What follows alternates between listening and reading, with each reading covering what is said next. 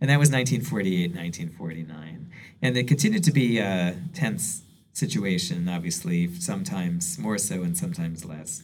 And, uh, and the big changing event occurred in 1967.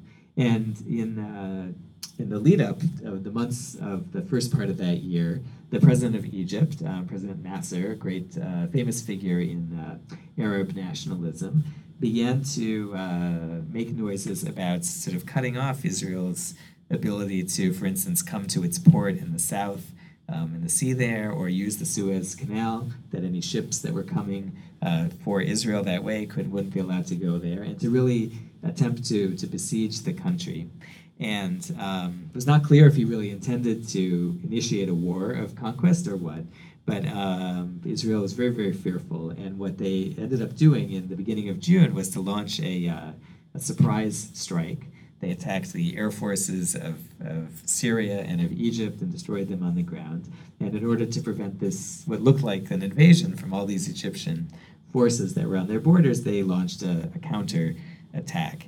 And as a result of that war, Israel took all the rest of the territories that had been part of Palestine and occupied them, as well as this big desert of Sinai, which had been part of Egypt. And uh, it was uh, just, um, again, sort of a striking development. The stories that I have heard are that in the first couple days of the war, in order to preserve the element of surprise, Israel did not allow any news. There was a news blackout from Israel. And I know hearing about American Jews, and maybe you, you remember this, that um, that all the news was coming out of the Arab countries, and it was about you know the, their their victorious armies and uh, the the flames burning in Tel Aviv or in Haifa, and Jews over here were very fearful that this was it. This was the destruction of Israel, and then they sort of turned the lights on, and it turned out to be to be something different. And what happened after the 67 war was that part, partly the Israelis thought that, well, there were these two conflicting ideas. One was the thought that, well, now maybe now that we've shown that we're that we're here and we're, we're staying here, um, we could um, make a deal and give back the lands um, that are primarily Arab lands in return for a peace agreement. That was one feeling. And the first gesture of that was in Jerusalem. So Jerusalem was a city divided by barbed wire uh, between where the armies had stopped in, in the first war, and all the holy sites were in the eastern section, ruled by the Arabs. And um, so Israel uh, decided to allow the Muslim authorities to um, have control over the mountain where the temples had stood and the holy mosques of Islam were, um, so that that area wouldn't be crawling with Israeli soldiers, but would be um, at least administered by the Muslim authorities, even though that's a very, very holy site in Judaism. And the intent was to make offers of, of peace, um, land for peace, as we say. And, uh, but there was also a group of Israelis who thought, well, the lands that we've taken over are, are, are biblical. They go back to, to our scriptures. And um, surely Jews should live there. How could you say that, that in the land of Israel, a Jew can't live in the city of Hebron, where, where Abraham and Sarah lived, or in the city of Shechem, um, called Nablus today, where, where our father Jacob lived? You know, surely Jews should be able to live everywhere. And there was a sense of returning to the heritage. These two things going on within the Jews. But in any case, the Arabs at this point said, um, no, uh, no negotiations, no recognition even that Israel is a, a place that, that is legitimate to belong there. And they prepared for more and more wars, and more and more wars ensued. The, the War of 1973, which was a surprise attack from the Arabs on Yom Kippur, and um, uh, but finally, the big, the next big breakthrough came in uh, 1978 when President Sadat of Egypt uh, surprised everybody by announcing he was willing to go to the Israeli Knesset, to the parliament, and, and say, I'm willing to, to make peace with you. And he was welcomed by Prime Minister Begin, who was very much a hardliner, a right winger. And um, eventually, President Carter of the United States brokered this uh, agreement where Israel would withdraw from the, the Sinai, return that to Egypt, and there would be peace. And for the first time, a peace agreement between uh, between Israel and a uh, and an Arab country. It was a historic, uh, historic, historic change. And immediately there became, you know, flow of, of tourism. The Sinai too is very historic for Israel. Mount Sinai, where the where the Ten Commandments were given, and and uh, and all of that historic resonance. So through the 80s, there was this uh, peace, but also continued conflict between uh, Israel and the Arabs in the territories that Israel ruled. So imagine having somehow a uh, military occupation for now coming up on 20 some years um, over a local population who had no interest in being Israelis. And um, uh, very much uh, tense situation. And uh, there was the, the breakout again of a local revolt called the Intifada in 1987, uh, stirring of kind of um, on the ground nationalistic fervor by the Palestinians. And that led to that moment in 1993 eventually, where suddenly um, the Israelis made a, a decision to um, deal with a group of people they used to call terrorists and the Palestinians made an agreement to made an agreement to recognize Israel as a legitimate state, as a place that was actually going to be there and that was justified being there. And um, so they tried to create an agreement where they would build relations with each other and create confidence in each other. Israel would gradually withdraw from some areas. The Palestinians would gradually take over, show that they had no intention for war, and that somehow, bit by bit, they would come to an understanding of how to live together and how to have two different uh, two different governments in two different areas. And that was supposed to be completed by 1998, um, but it wasn't um, for any number of reasons. And that's kind of put us where we are today. So, you know, from my point of view, there have been a lot of moves on the part of the Israelis to offer peace and to, and to hold out a hand of peace. And um, it's been less at the time the willingness of the uh, of the Arabs, either the local Palestinian Arabs or the other some of the other Arab nations to, to return that. Um, the one thing I will uh, make note of that's uh, that's also kind of interesting is that there was a, a near a near miss um, in about the in the year 2000, the last year of President Clinton's um, administration. There was an attempt to uh, finalize this negotiation. And so, once again, as President Carter had done, the leaders were brought to Camp David, uh, Prime Minister Barak of Israel and um, President Arafat of the Palestinians.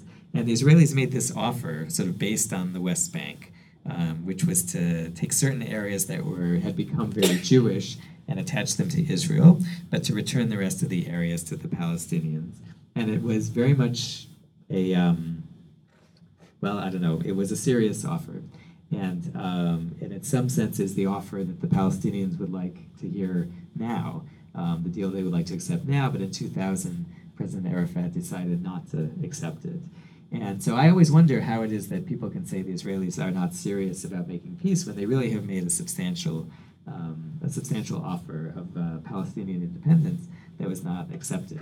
And uh, that's, you know, again, from my point of view of bias and, and the way in which I, I weep for the Palestinians who, in the decades since, have suffered uh, by living again under an occupation and under uh, very, very difficult economic situation because their leaders have not, um, have not come forward and accepted these possibilities of peace.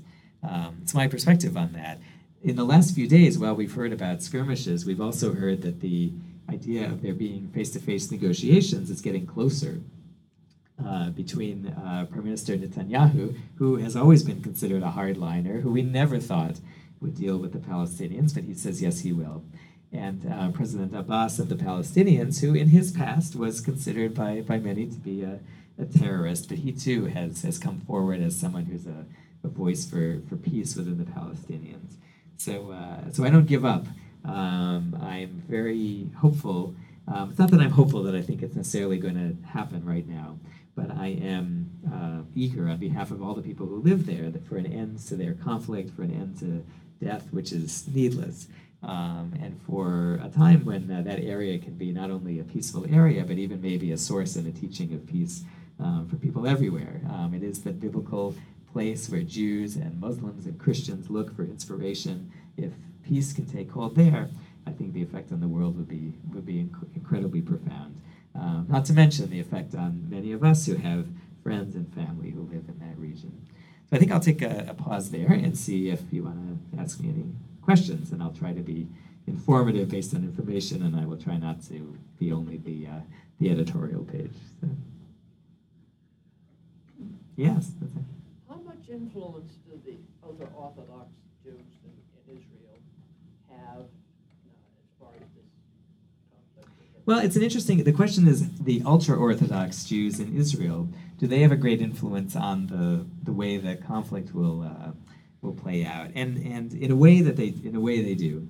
Um, first of all, the way the Israeli governmental system is set up, you don't vote for, you know, a representative from Jerusalem or from Tel Aviv. If you vote uh, nationally; they all vote for a party, and the the Knesset, the parliament, is allotted proportionally. So imagine if we just voted for Democrats and Republicans and um, nationwide, and then according to that percentage, that's how the that's how the legislatures were uh, were divided. So um, so no one ever gets a majority on their own, and they have to deal with each other. And the uh, Orthodox and ultra Orthodox political groups have small numbers in the parliament, but that they're the balance. They're the ones who can make a majority for somebody. And um, many of them hold that the land of Israel is sacred, you know, from God and cannot be given away. That's a voice that, that many of them have, and they exert that voice in the government. There is also a group of religious Jews who are also in the government who believe that the question of whether the land is spiritual has nothing to do with whether uh, the Israeli government rules it. They feel that the only real government in the eyes of God is when the Messiah will come, and the Israeli government is just a group of people, and that uh, the land could be holy even if the Israeli army doesn't patrol it. So um, there is some hope that the ultra Orthodox, particularly the, the Sephardic, the Eastern Jews, um, whose leaders hold that second view, might be willing to, um, again, on their on their side, trade land for peace because they don't believe that the uh, that the state of Israel is holy in and of itself.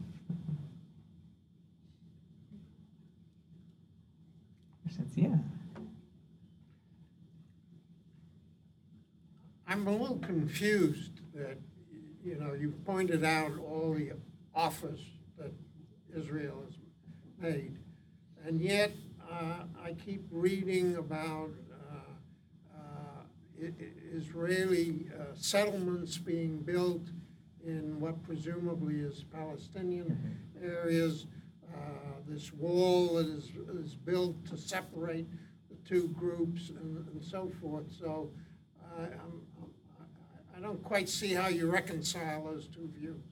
Yeah, it's uh, that's a suspicion that many people have that uh, that the Israeli some people say the Israelis speak out of two sides of their mouth, and um, so the, the question of uh, the Israelis in the forty three years uh, since the sixty seven war have built towns in the areas that were um, that were in the Arab sector, and um, and I think truthfully that this, uh, on the whole, has been a has been a negative has been a negative thing. It has created suspicion. Um, in some cases, it's been blatantly taking land that belonged to other people just by just by police force or military force. The argument that the settlers have is that this has always been contested. The United Nations didn't say it belonged to Jordan or anybody, and that it's all up for negotiations. And what the Israeli government has been offering is to take take many of those towns away. Um, if there was an agreement to draw the line somewhere, that any Israeli city on that area would be dismantled. And there is some precedent. So in, in 2005, I believe it was, when, um, when the Israelis withdrew from the Gaza Strip, they, they took all the people out of the towns, the Jewish towns in the Gaza Strip, and they even uh, took away most of the buildings. So there is some there is some precedent for the idea that Israel could unbuild the settlements. Um, but uh, but they are a cause of suspicion, and they actually have destroyed some some uh, land and ancient farmland and and groves of, of trees that have belonged to Arabs, and uh, and so I can understand how someone who uh, I can understand the suspicion that people would have about that. Yeah. Is there uh, more and more thinking that there should be two states? There should be a separate. Yeah, what, what's remarkable, if you, since the late '80s, is how much of the Israeli public has come to that view.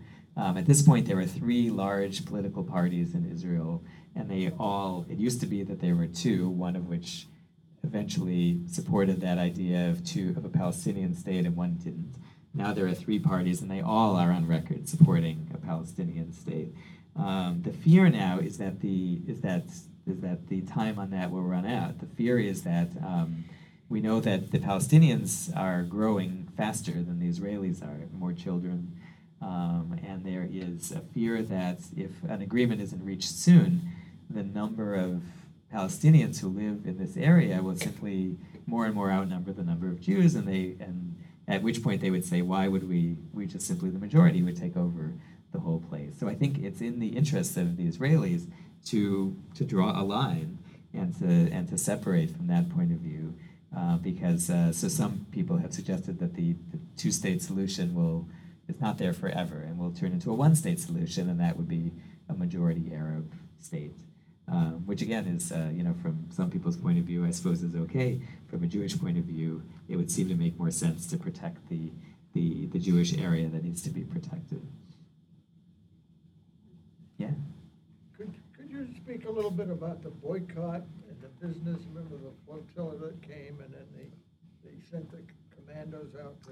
Yes, break it yeah. up? So um, in the, the the thing that was in the in the news a few months ago, it's I guess it's less than a few months ago, is that um, the Palestinians themselves are divided into kind of two major camps. One of which is a uh, governed by a you know radical religiously Islamist organization who are dedicated to the imposing Islamic law on their society and um, and don't re- and and to driving out the Jews from the whole area of Palestine, and that's called Hamas. And they govern in the area of the, the Gaza Strip. They took over that control of that in sort of a, uh, uh, fighting with their fellow Palestinians. And the West Bank is under the hold of President Abbas and his um, and his uh, and his government, which is recognized in the uh, negotiations so far. And um, so one of the things that the Hamas have done in Gaza is for a long time they were shooting rockets into Israel. Um, they're falling on Israeli towns and um, uh, you know into civilian areas. And so Israel had imposed a boycott just on the Gaza area to try to bring this um, regime, if you want to call it, um, down, to starve it of support and uh, and make sure that uh, it doesn't prosper. And uh, so, so those people who only see that part of the picture uh, say that well, Israel is you know strangling and, and starving the people who live in Gaza, and they've organized these boats, these flotillas of supplies um, to come and uh, supply Gaza because um, uh, in order to bring to bring food and other things to Gaza, Israel does allow um, certain things to go into Gaza, but um, under you know under its monitoring. And um, so what happened was uh, when this particular flotilla came, the Israelis attempted to d- divert it to Israel to unload its cargo and to, and to promise to deliver the, the appropriate uh, peaceful stuff.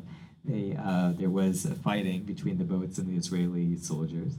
And um, it was discovered that some of the things that were being brought to Gaza were not, were not food and, and supplies at all, but weaponry and, uh, and things that were, that were meant for uh, you know, offensive use and again against Israeli civilians. And um, so Israel at the time said we're willing to allow supplies, humanitarian supplies, to go into Gaza, but not um, things that will help Hamas or military material. And now what's happening is that there's an international investigation going on by the United Nations to see what well what happened there, why was there fighting, um, and should that is someone at fault, um, and is this a legitimate um, a legitimate thing that Israel does there? Uh, but the blockade is meant to it is meant to try to put pressure on the Hamas government of Gaza in order to um, because it's an enemy government and it's meant to uh, to try to put it out of power. But I don't know. Did I, did I answer your question? Did I- yeah.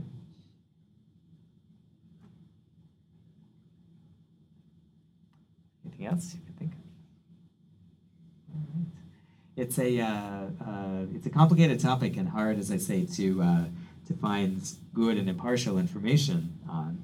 Um, and uh, you know, in, in many ways, uh, I have many. Well, I should say I have my suspicions of some, you know, CNN or National Public Radio, and I otherwise love CNN and National Public Radio. But uh, we're always on the look for uh, for things that are reported with. Uh, for me, the issue is of information and also of context. Um, an event, all of this, all of the new events in the news have to be seen in their, their widest context. And I think as you try to keep educated about this, if it's of interest to you, is to try to look not only at the event of the day, which is important, and make sure that's factually reported, but to remember, um, if possible, to link it to the wider context. I'm hoping that context goes forward, as I say, too, toward, toward peaceful talks and negotiations. I cannot believe the stubbornness of these leaders who say, you know, I won't sit in a room with him unless he promises ahead of time that I'll do this or that. Um, and uh, but certainly uh, it is everybody's hope and prayer that these things will uh, will lead to a point where we can consider this the the past and a, an academic study. But uh, but anyway, thank you for, for listening to the presentation and uh, for your wonderful questions. This is the postscript I'm adding. There was one more question which was asked after the tape came off, which was how one gets good news about the Middle East. And I mentioned that um, one of the things that I like to do is to look at sources like the New York Times, even though sometimes I'm a little concerned about what I think are biases in the reporting. But the way I correct for that is to balance it out by reading some Israeli news sources. The one I prefer particularly is uh, the Israeli newspaper Haaretz, H A A R E T Z uh, .com online. It's in an English version too. And usually by that, or you can read the Jerusalem Post as well, um, you get a sense of what the news looks like from Israeli perspective as well. Um, Haaretz happens to be uh, fairly balanced in the sense that it's sometimes critical and sometimes supportive of the things that go on in the Israeli news. But, but I wouldn't discount the New York Times at all, and um, it's not necessary to avoid CNN, even though I do happen to think that their reporting sometimes is, is biased.